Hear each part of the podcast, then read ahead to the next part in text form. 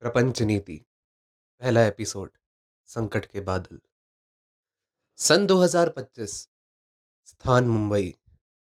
मैं, दीपांशु और निशांक मुंबई में नौकरी कर रहे थे। हम तीनों ने हीरे मेडिकल कॉलेज धुले से एमबीबीएस पूरी की थी, जिसके बाद हमने मुंबई ट्रांसफ़र ले लिया था। लूनी मेडिकल कॉलेज में भी हमारा एक दोस्त था, मयंक शर्मा। मुंबई सपनों की नगरी है। सपने यहाँ साकार होते हैं, पर सपने अच्छे भी हो सकते हैं और डरावने भी। मेरे बचपन का एक दोस्त था, सुमित रावत। उसकी शादी होने को थी। उसने झालावाड़ मेडिकल कॉलेज से एमबीबीएस की थी। उसकी शादी माया प्रजापत नाम की लड़की से हो रही थी, जो कि हमारे मित्र रवि प्रजापत की रिश्तेदार थी। हम चारों शादी में जाने की तैयारी कर रहे थे। रविवार की एक रात थी। अगले दिन सुबह हमें निकलना था। मैस बंद थी, इसलिए जोमेटो से खाना मंगवाया। मैं मोबाइल चला ही रहा था कि गूगल न्यूज़ पर एक खबर आई कि लखनऊ में तीन आदमियों की प्लैंड हत्या हुई थी। पुलिस ने दो आरोपियों को पकड़ लिया। मैंने कहा, चलो, आरोपी हाथ तो पड़े, नहीं तो साल बीत जाते हैं और आरोपियों का पता भी नहीं चलता। कुछ देर बाद ही डिलीवरी बॉय अपने साथ खाना और एक चिट्ठी लेकर आया। उस चिट्ठी में लिखा हुआ था कि बादलों की गर्जना सुन रहे हो?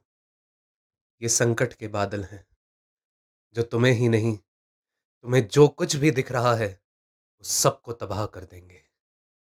कल जहाँ जा रहे हो, वहाँ भूखे शेर तुम्हारा इंतज़ार कर रहे हैं। यह पढ़कर हम उस डिलीवरी बॉय पर चिल्लाए कि यह कितना भद्दा मज़ाक है। डिलीवरी बॉय ने बताया कि यह चिट्ठी उसे हॉस्टल के बाहर बैठे चौकीदार ने दी है।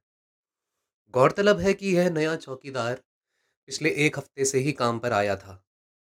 डिलीवरी बॉय ने कहा कि चौकीदार को आपसे बहुत ज़रूरी बात करनी थी। इसलिए उसने आप सभी को हॉस्पिटल के बाहर खुली हुई नई टपरी पर बुलाया।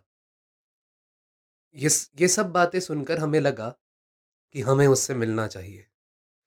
हम सब तुरंत उससे मिलने गए। जयपुर में मेरे बचपन का दोस्त धीरज शर्मा रहता था। उसे भी शादी में आने का निमंत्रण था। वह मार्केट से परफ्यूम लाने गया ही था तो कुछ गुंडों ने उसे पीछे से पकड़ लिया। और बेहोशी की दवाई का इंजेक्शन लगाकर गाड़ी में धरकर रवाना हो गए। शिवम ने उससे बात करने के लिए ऐसे ही फ़ोन मिलाया तो वह उठा नहीं रहा था। शिवम कजाक मेडिकल कॉलेज से पढ़ा है। और मेरे और सुमित का अच्छा दोस्त भी है। वह और सुमित जयपुर में एक क्लिनिक में साथ काम करते थे।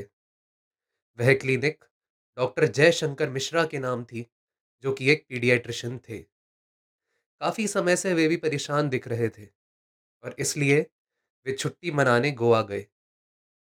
शिवम और सुमित धीरज को ढूँढने उसके घर गए, पर वह घर पर भी नहीं मिला। धीरज के ना मिलने के कारण दोनों की पहले से ही हालत खराब हो चुकी थी, कि अचानक से रवि प्रजापत का फ़ोन सुमित के पास आया। रवि ने कहा कि, जीजा जी, माफ़ करना, पर शादी हम पोस्टपोन कर रहे हैं। बहुत लंबी बात है, अभी बताने का समय नहीं है मेरे पास। आप और आपका कोई मित्र है शिवम नाम का? उसे जल्दी से जल्दी लेकर नारायण सिंह सर्किल पर पहुंचिए। हमें यहाँ से निकलना ही होगा। धन्यवाद, अब आगे की कहानी अगले एपिसोड में।